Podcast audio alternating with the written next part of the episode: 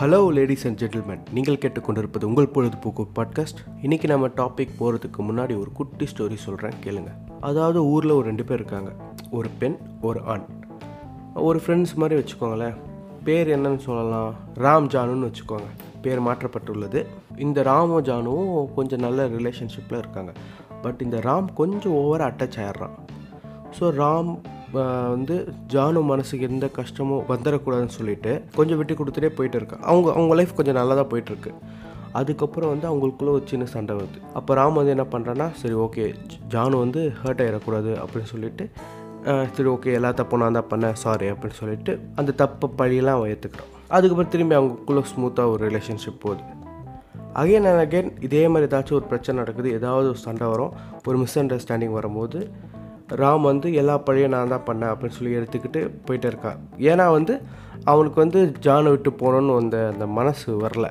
இந்தமாதிரி பிரச்சனை வந்துட்டு அந்த பிரச்சனை பெருசாகிடுமேனு சொல்லிட்டு அவனுக்கு ஒரு பயம் இருக்குது ஸோ எல்லா பிரச்சனையும் அவனே வந்து ஏற்றுக்கிறான் பட் இவங்க ஒரு ஸ்டேஜில் உண்மையாகவே வந்து ஒரு பெரிய சுச்சுவேஷன் வந்துடுது ரெண்டு பேரும் பிரிஞ்சிடறாங்க பட் இந்த ராமு செஞ்ச தப்புலாம் வந்து செய்யாத தப்பு தான் ஆக்சுவலி பட் அது நம்ம தான் செஞ்சோமே அப்படின்னு சொல்லிட்டு அவன் மைண்டில் வந்து சாரி சாரின்னு கேட்டனால எல்லா தப்பும் ஏதோ நம்ம தான் பண்ணிட்டோமோ இதால் தான் அவன் போயிட்டாலோ அப்படின்னு சொல்லிட்டு ஒரு டிப்ரெஷன் ஸ்டேட்டுக்கு அவன் வந்துடுறான். அந்த டிப்ரெஷன் ஸ்டேட்டுக்கு போயிட்டு தன்னோட அந்த நிம்மதின்னு ஒரு விஷயத்தையே வந்து அப்படி இழந்துடுறான். இப்போ இங்கே ஜான் எப்படி இருக்கா எங்கே இருக்கா ஏது இருக்கா அதெல்லாம் தெரியலை. பட் பட் இந்த ராம் தேவையில்லாத ஸ்ட்ரெஸ்ஸை தூக்கி வச்சுட்டு சுற்றுறான் இது வந்து ஒரு உண்மை சம்பவம். ஏன் சொல்கிறேன்னா போன சில வாரத்துக்கு முன்னாடி மூவ் ஆன்ரா அப்படின்னு சொல்லிட்டு ஒரு எபிசோட் பண்ணியிருப்பேன்.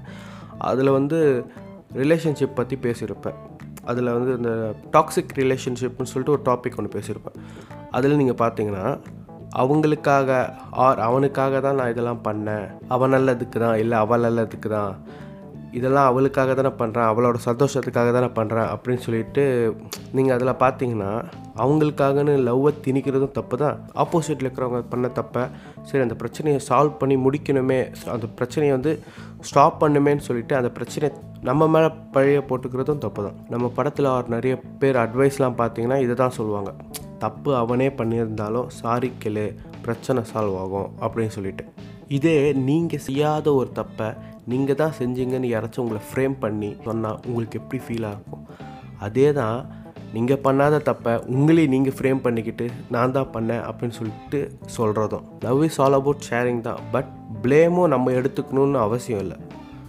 இன்கேஸ் ஸ்டார்டிங்கில் சொன்ன ராமன் ஜானு ராம் ஜானுவை பார்த்து நீ பண்ணுறது தப்புன்னு சொல்லிட்டு கொஸ்டின் பண்ணியிருந்தேன்னா இன்கேஸ் ஜானு அதை கேட்டு அதுக்கப்புறம் அவனை பிரிஞ்சு போயிருந்தா கூட ராமுக்கு வந்து அந்த கில்ட் இருந்திருக்காது. லைஃப்பில் எதை வேணாலும் சர்வை பண்ணிடலாம். பட் ஒரு கில்ட் ஃபீலோடு இருக்கிறது ரொம்ப கஷ்டம்.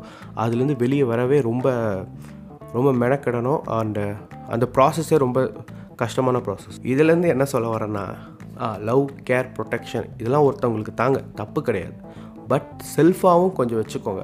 நம்மளை விட இம்பார்ட்டண்ட் யாரும் இல்லை.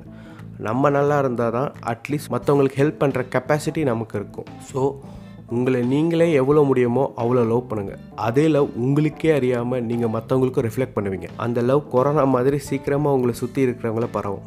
அண்ட் செல்ஃப் லவ் கொஞ்சம் ஓவராக காட்டிக்காதீங்க. அப்புறம் இந்த உலகம் உங்களை செல்ஃபிஷ்னு சொல்லிடும். என்னங்க உலகம் இது? எது பண்ணாலும் நொட்ட சொல்லும். சரி இன்னைக்கு இது போதும். ஏதோ சொல்ல வந்து ஏதோ சொல்லியிருக்கேன்னு நினைக்கிறேன். எல்லாமே கரெக்ட் எல்லாமே கனெக்ட் பண்ணி பாருங்கள் ஏதாவது புரியும். ஸோ நெக்ஸ்ட் வீக் உங்களை சந்திக்கிறேன். நான் உங்கள் துஷன் நீங்கள் கேட்டுக்கொண்டிருப்பது உங்கள் பொழுதுபோக்கு பாட்காஸ்ட் பாய்